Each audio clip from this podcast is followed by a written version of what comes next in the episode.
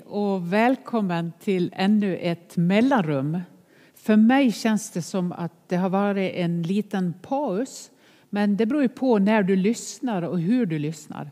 Du kanske gör det via eh, din Youtube så att du hänger med nu med bilden. Eller kanske efteråt på podcast. Då spelar egentligen ingen roll med tidsskillnaden där. Men nu är jag liksom ja, jag kan nästan känna lite tillbaka efter några veckor som vi har haft uppehåll. Men eh, det känns så fantastiskt roligt att få fortsätta nu i höst. Och vet du, jag har tänkt så här, för att man får ju ganska ofta frågan, jag vet inte om du får den eller möter den eller ringer någon och pratar. Eh, hur har det varit under våren och sommaren? Hur har ditt liv sett ut? Eh, och det har jag tänkt på jättemycket, för det är klart att en hel del har blivit väldigt annorlunda på grund av den här pandemin. Att det är mycket som har blivit inställt och en del börjar försiktigt komma igång. För oss som arbetar och för mig som reser så är det ju mycket som inte har blivit av. Eh, och nu är jag lite igång med det igen i corona med coronaavstånd och väldigt genomtänkt några saker som jag får göra. Du kanske inte alls är det, utan du är fortfarande hemma och kan inte vara med. Eh, och då är det fantastiskt roligt att se och känna att du är här nu. Jag har tänkt så här. Jag har ett litet tema för den här, det här mellanrummet som handlar om våra vägval. Hur våra vägval har påverkat var vi befinner oss idag. Det har jag tänkt jättemycket på i vår och sommar. Jag har liksom gått tillbaks till några sådana där, du vet nästan som när man har gått i fjällen om du har gjort det, så är det sådana här röda kryss där man kan liksom stanna upp och vända sig om och se eh, hur vägen har gått fram till det kryss där jag står nu. Och så anar man ett antal röda kryss framför sig på en sån vandring. Sådana liksom kryss eller eh, vissa liksom stopp, rastplatser har jag funderat över i den här perioden. Och speciellt när jag tänker på hur blev mitt liv vad det blev fram till nu? Vad är det för vägval jag har gjort? Vilka, vilka liksom stationer eller vad ska jag säga, har jag stått vid och tänkt Ska jag välja det eller ska jag välja det? Vad har liksom bara blivit som gör att jag är där jag är idag i mitt liv? Det har varit en sån där spännande resa och kanske särskilt för att jag också hade möjlighet att lite isolerat vara hemma i Nås i Västerdalarna som ju är min grund och min bakgrund och där möter ju jag en del gamla vänner och så får jag vara i den miljön där jag liksom har växt upp. Där jag har lärt mig simma. Där jag har lärt mig cykla. Där jag har kört bil första gången. Och så har jag gjort en del annat också som kanske är mindre lämpligt att säga. Men mycket som, som väcks eh, under den här tiden ska jag försöka ta med dig på. Och jag ska ge dig ett par reflektioner. Och det är egentligen för att jag skulle önska att det väckte din process, om inte du redan är där. Att du tänkte tillbaka lite på hur har det sett ut i mitt liv. Och så har jag en lite spännande tanke. Nu ska jag vara lite modig. Lite modig ska jag vara. Eh, jag har den här våren och sommaren skrivit på ett nytt bokmanus. Jag bestämde mig när jag märkte att almanackan blev tom i mitten av mars att jag skulle förändra något av en plan jag har haft. Och mellan dig och mig nu så kan jag säga jag har faktiskt skrivit ett bokmanus som jag hade tänkt att jag skulle påbörja i höst. Det har jag gjort under våren och sommaren. Och det är ju långt ifrån klart. Men första manuset, ni vet första när man har skrivit det, har jag faktiskt lämnat in till en redaktör som nu sitter och jobbar med det. Så det kan ju bli så här mellan oss. Eh, att hon säger ja, det här blir väldigt mycket jobb. Eller så säger hon ja, hyfsat. Eller kanske hon säger ja, Britta, lite pedagogiskt, det här var ju fint och då står jag bara och väntar. Men Eller så säger hon som man aldrig säger. Eh, jag tror faktiskt ingen författare har varit med om det. Vi behöver inte göra någonting mer, allt är klart. Det kommer hon inte att säga. För det har jag lärt mig genom det här jag har skrivit innan, att eh, det tar sin lilla tid. Men jag har jobbat fram och liksom fött fram en text. Och nu är det modiga för mig att jag ska bjuda er under den här hösten och de mellanrum jag ska ha. För jag ska ha ett antal även den här hösten eftersom vi inte riktigt vet hur det kommer att se ut när vi kan mötas så här allihop tillsammans igen. Det kan ju dröja ganska länge. Så därför kommer jag ha det, så det återkommer de här mellanrummen. Och då tänkte jag bjuda in dig i lite av de berättelserna som jag har skrivit om. Du har faktiskt, om du har följt mitt mellanrum, redan varit i några av dem. Så om nu det här blir en bok som du får i din hand så småningom, typ om något år, då eh, kommer du säkert att känna igen en del av det som jag eh, förmedlar. För det har jag gjort genom mellanrummen och så har jag också en liten plan att bjuda in dig då. Så du får vara med och också vara lite redaktör till mig om du vill. Jag får ibland lite hälsningar efter mellanrummen. Några av dem, här undervisningspassen eller hälsningarna jag har gett ut, har jag märkt har betytt lite extra. Då kan jag få ett brev. Jag fick ett vykort när jag kom hit idag från någon som har skickat. Jag kan få en liten hälsning på sociala medier, några rader, eh, kanske ett samtal med någon. Och så har jag tänkt så här, det här betyder att det inte är bara jag som tänker så här, som känner så här, som har det så här. Min berättelse rör vid din berättelse och din berättelse rör vid andras. Och någonstans får vi aldrig förlora de berättelserna. Så jag ska ta dig med och den här kvällen så ska du få träffa en person som har betytt mycket för mig. Och så ska du få ett boktips. Jag tror att jag har nuddat vid det här boktipset innan men jag ska ta ett litet extra varv den här kvällen. Då. Jag har med mig en bok som handlar om våra vägval och vad det blir av våra liv. Den här boken är på engelska. Den heter The Beauty in Breaking. Jag har lyssnat på så mycket samtal via sociala medier, Instagram, Facebook, eh, podcast under den här perioden när jag varit så mycket hemma. En av dem som jag har snappat upp är hon som skrev, det här är hennes debutbok, den heter alltså Skönheten i eh, att gå sönder egentligen, The Beauty in Breaking, att bryta sig itu. Och det låter ju kanske väldigt hemskt, men det är en sån fantastiskt bra bok tycker jag. Michelle Harper heter hon som har skrivit den här. Och eh, hon är läkare, arbetar i USA, har bland annat arbetat i New York eller i Bronx. På, hon jobbar på akutavdelningar, har gjort på olika ställen i, i USA. Och eh, hon har då bland annat varit i, i Bronx, hon har varit i Philadelphia och på några olika ställen. Michelle Harper skriver den här boken med en bakgrund som har att göra med vägvalen i livet. Hon beskriver utifrån en väldigt smärtsam situation eller år i hennes liv, hennes barndomsår. Det är det som jag pratade om att jag upptäckte i Nås som jag tyckte var så fint att få ta, hämta upp igen nu och se vad var det det gjorde med mig det där och vad, vad blev det av det och hur gick jag vidare sen? Hon beskriver, Michelle Harper, hur hon är uppväxt i en familj där det ser väldigt bra ut på ytan. Men det finns en misshandel. Pappan i familjen misshandlar hennes mamma och även henne och hennes bror.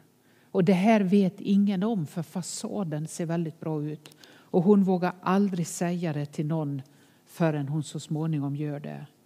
Alltså, hon tog denna eh, läkare, akutläkare, hon tog sin upplevelse från barndomen och så blev det till vägval i hennes liv där hon fick ta några viktiga, väldigt viktiga steg och bestämma sig för vad ska hon göra med den livsberättelsen.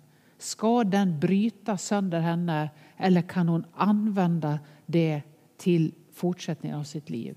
Så genom barndomen så levde hon i den här tuffa misshandeln. Och så vid något tillfälle när hon då själv som barn är på en akutavdelning med sin bror som då har fått armen avslagen. Fruktansvärd berättelse. Så ser hon vad som händer på den avdelningen. Hon ser på akuten där på, i den storstaden i USA. Människor som blir hjälpta som har sårskador, skottskador, smärta. Det är barn, det är vuxna, det är hemlösa. Allt det lyckas hon registrera under faktiskt flera besök som de gör där. Och då är det någonting i henne som barn som bestämmer sig för jag ska göra skillnad i andra människors liv. Jag vill hjälpa på det sätt jag ser att de här människorna blir hjälpta. Jag skulle vilja vara en av dem som hjälper. Och så bestämmer hon sig vid ett av sina kryss på väg, vägen, liksom på den vandringen som är hennes.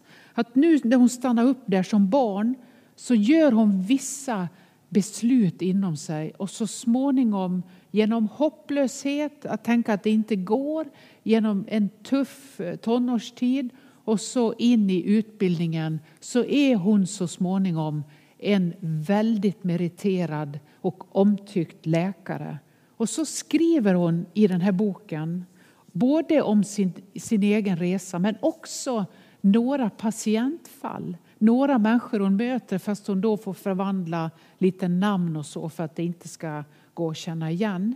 Men hon beskriver i den här boken hur man kan vandra genom sitt liv. Och så säger hon så här.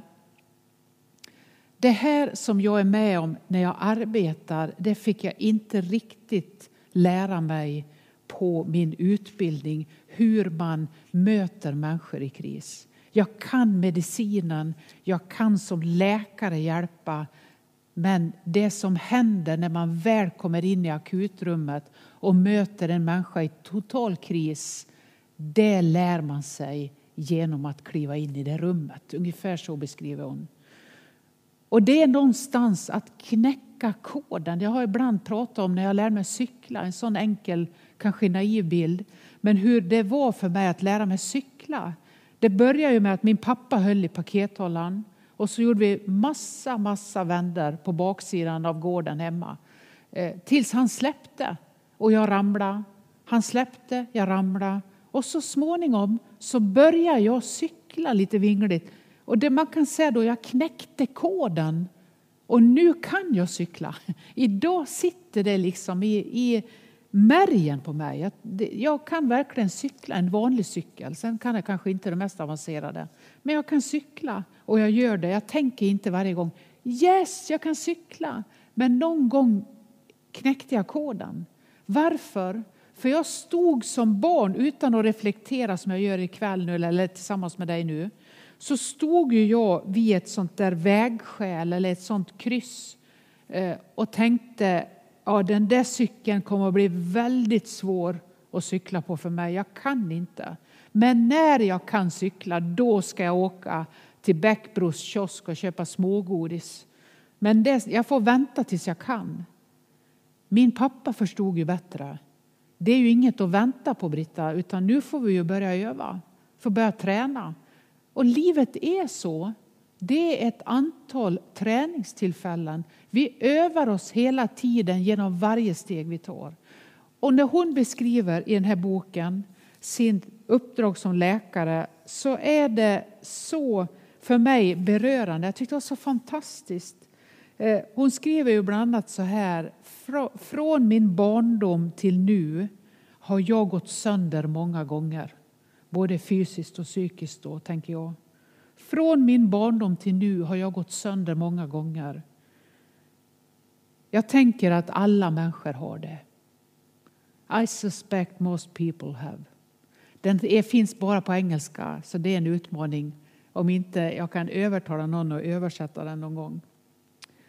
Så här säger hon. Jag ska, bara för att jag behöver öva mig lite och vara modig också på engelskan så ska jag läsa först citatet på engelska och sen översätter jag det till dig. I'm the doctor whose palms bolster the head of the 20 year old man with, with a gunshot wound to his brain. I support the baby as she takes her first breath outside her mother's womb. I hug the wife whose husband is dying from advanced liver disease as she employs the universe to take away his pain. Jag är läkaren vars händer finns runt huvudet på en 20-årig man som har en skottskada som har gått in i hans hjärna. Jag stöttar spädbarnet när hon tar sina första andetag utanför sin mammas livmoder. Jag kramar frun vars man är döende från för en avancerad levercancer, som har en avancerad levercancer eller leversjukdom. Medan hon bönfaller universum att ta ifrån honom hans plåga. Det är en beskrivning. Och så beskriver hon ett av de här fallen.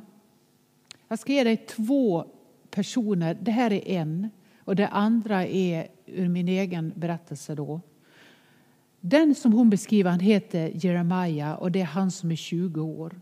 Kommer in en natt på akuten när hon är i tjänst och är skottskadad. Det vi ständigt hör rapporter om nu och som kommer så nära.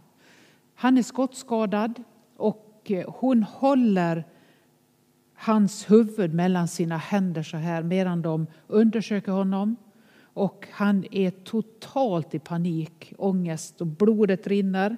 Och de ska göra den snabba kontrollen på akuten, sen ska han vidare till operation. Och där står hon som läkare, allt ska hända, ger orden, det som behövs. Och så tittar hon honom djupt i ögonen och ropar fram honom till kontakt med henne ur ångesten och säger vi är här, jag är här, kan du titta på mig? Jag vill ha ögonkontakt med dig. Jag är här. Och så håller hon händerna runt hans huvud. Och så gör de det de ska. Och så skickar de iväg honom vidare då, gör i ordning rummet och så får de beskedet när polisen kommer för att göra eh, den här intervjun, vad var det som hände? Att han dog, den här killen. Och så säger hon så här när hon har beskrivit den här situationen. Han är 20 år. Han har gjort några vägval fram till den dagen som gör att han ligger skottskadad där på akuten. Han har några gånger gjort bra vägval, några har säkert varit mindre bra eftersom han är där nu. Och så säger hon så här. As we place one foot in front of the other, we make choices at every step no matter the terrain.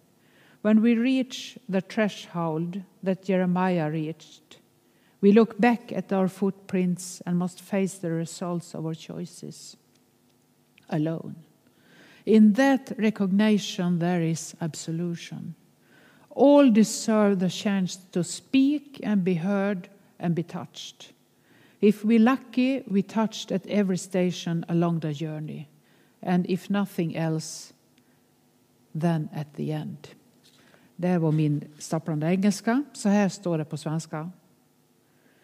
När vi placerar en fot framför den andra så gör vi ett val för varje steg oavsett terrängen. Vi går liksom sakta framåt i den terräng vi har. Men när vi når tröskeln som Jeremia nådde då ser vi tillbaka på våra fotsteg och måste konfrontera resultatet av våra val, konsekvenserna av våra val, ensamma.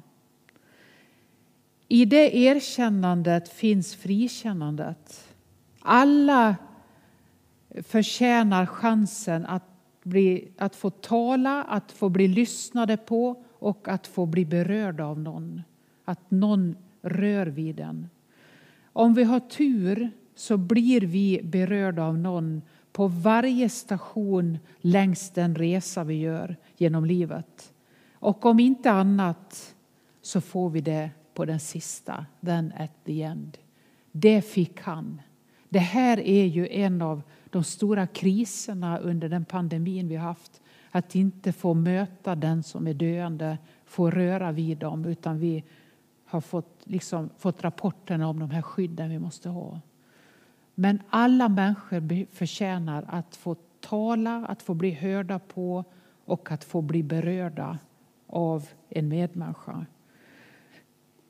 The Beauty in Breaking så beskriver Michelle Harper hur hon sitter på ett flygplan, börjar bläddra i de där tidningarna som finns i flygplansfickan. Det här är ju ett bra tag sedan. Eh, och så ser hon en artikel som beskriver hur en larv blir en vacker fjäril. Hur den går från att vara larv till den blir en puppa.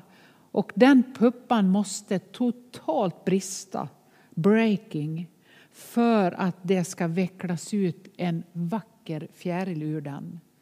Och det är någonstans berättelsen om hennes liv. Att hon går från en väldigt destruktiv familjesituation som barn bestämmer sig för vissa vägval i sitt liv och så småningom så i det valet så har hon också bestämt sig för att inte gå bitterhetens väg utan förlåta, försonas och så småningom också få bli den som hjälper den som är skadad och som har det svårt. Jag är övertygad om att hon är en fantastisk läkare och fortsätter förhoppningsvis att skriva.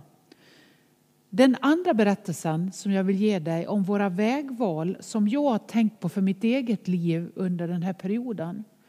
Det handlar om en äldre kvinna som hette Agnes. När jag kom till min första pastortjänst så var jag väldigt eh, ängslig. Jag kom helt ensam till en församling. Fantastiska människor, många underbara som jag har kontakt med fortfarande. Men så fanns Agnes där. Hon var en äldre kvinna som visade mig sina hemliga svampställen som tog långa promenader med mig som frågade om hon skulle rensa ogräset i min lilla trädgård. Jag tackade ja. Vi gick ganska många runder på flera plan, jag och Agnes. Jag tror jag skulle kunna säga att hon var ganska kärv, men otroligt kärleksfull. Jag tror att jag också vågar säga att jag vann hennes hjärta och hon vann mitt. Hon var en underbar vän och jag fick lära mig så mycket. För hon såg att jag hade gjort vissa val och så hade jag tackat ja till detta arbetet och tänkte när jag var ordinerad pastor i det som då var Missionsförbundet, Missionskyrkan kanske, eh, och som nu är Equmeniakyrkan, att nu måste jag gå in och tacka ja till en pastortjänst. Hur ska det gå? Hon såg det. Jag var ju så där lite, man behöver ju vara lite tuff när man kommer och våga inte alltid säga att jag är livrädd. Utan låtsas lite att allt är bra och jag har kontroll. Agnes såg rätt igenom det. Hon hjälpte mig att knäcka koden till att våga ta vissa steg i den tjänsten och våga tro på mig själv. Vi trodde på varann och vi pratade om väldigt mycket. Och vi hade en lite liknande situation att ingen av oss hade egen familj utan hon bodde själv, jag bodde själv. Hon bjöd mig ofta på middag och hon bjöd mig på de här vandringarna och förtroliga samtal som vi delar med varann. Så gick jag vidare i livet och fortsatte i andra tjänster. Men vi höll kontakt, jag och Agnes. Så blev Agnes sjuk och är på väg att avsluta detta livet. Jag vet det, jag får rapporterna, jag pratar med henne någon gång. Och så dröjer det några veckor och så ringer en nära släkting till henne, till mig och säger om du vill träffa Agnes igen, då är det läge nu. Då är det läge nu. hennes tid är på väg att rinna ut. Och det ville jag. Så jag åkte och besökte henne i ett sjukrum. De där händerna som hon ofta hade på ryggen när vi var ute och gick lutade sig lätt framåtböjd. Eller de slet upp ogräs i mitt grönsaksland. Eller de lagade luncher till massa människor en dag i veckan i missionshuset där som kom åt lunch. Eller allt det hon gjorde. Plocka bär, svamp, allt. Efter ett, ett arbetsliv när hon blev pensionär och jag var där. De händerna låg nu på täcket, vilande, knäppta. Hon hade avsluta ett arbetsliv, ett liv överhuvudtaget, men hon var inte döden. Hon levde. Jag kom dit, jag satt på sängkanten. Jag minns att vi bad tillsammans. Jag tror jag läste Bibeln för henne. Kanske vi sjöng någonting, men knappast. Men vi pratade mycket och jag grät. Och jag, vet att jag, jag minns att jag tänkte jag borde ju inte gråta. Hon har levt ett långt liv och är beredd att lämna det. Men det var så sorgligt för mig, för det var ett sånt viktigt vägskäl där hon fanns. Och nu skulle hon inte vara där längre.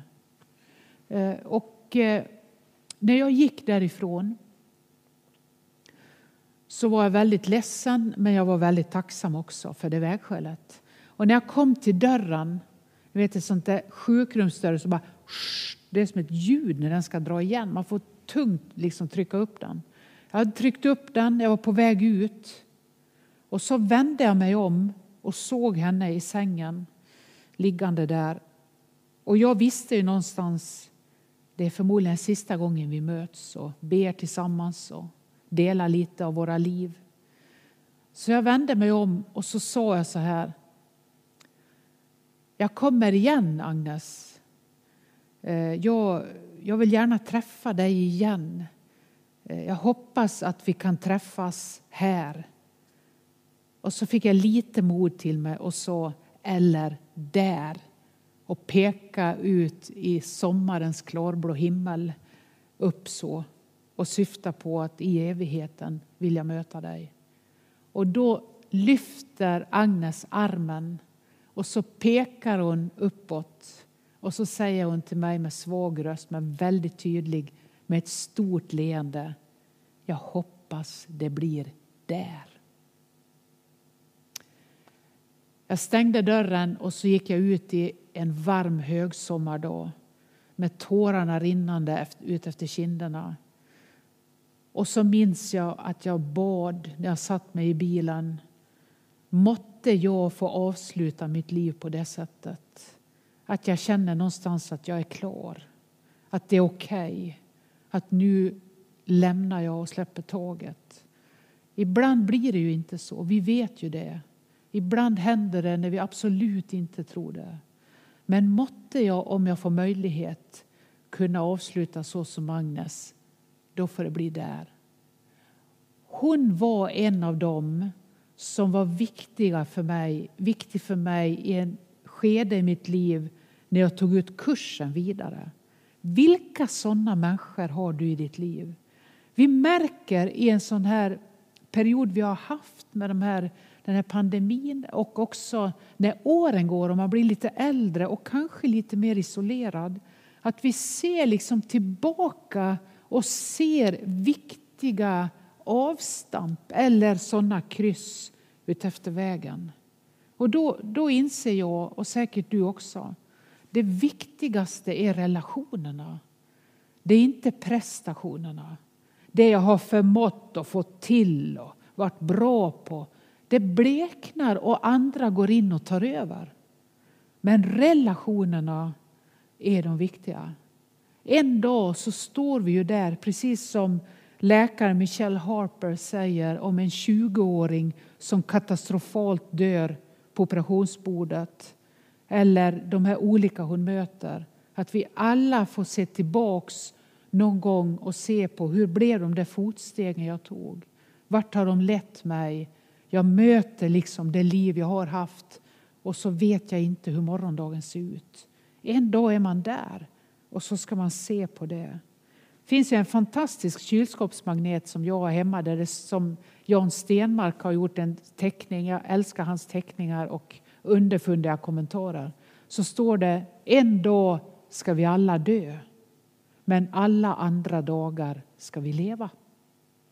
Vad gör vi med det liv vi har fått? Hur kom du hit där du är just nu? Vilka relationer har varit värdefulla för dig? Och vilka relationer har varit väldigt smärtsamma för dig? Har liksom ställt till den där vägen som du tänkte var ganska utstakad?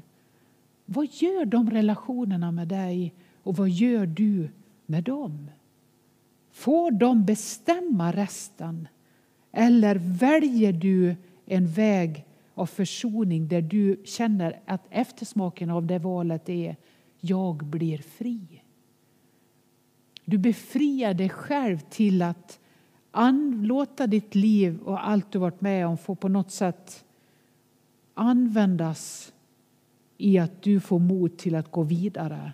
Repar mod och bestämmer dig, nu går jag vidare.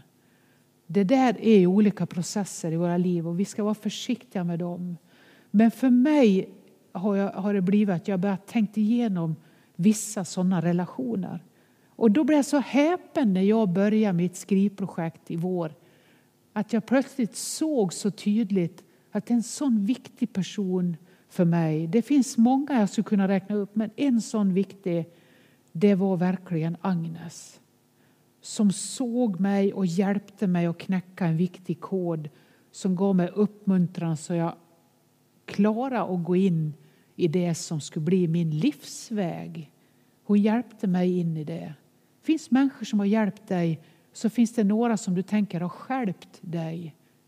Du, res dig upp igen och tänk, det här är mitt liv. Ingen ska erövra det, jag ska leva det. Du vet Gabriellas sång i Så som i himlen. Det är nu jag lever mitt liv. Hon liksom erövrar det nästan när hon sjunger ut det. Har du inte hört den så lyssna på den, men jag tror du har hört den. Relationerna är det viktiga, tror jag, i vägvalen. Det är det som blir kvar hela vägen. Och en dag står du där ensam och möter besluten du har tagit. Vad har de gjort med ditt liv fram till nu? Vilka relationer fanns där?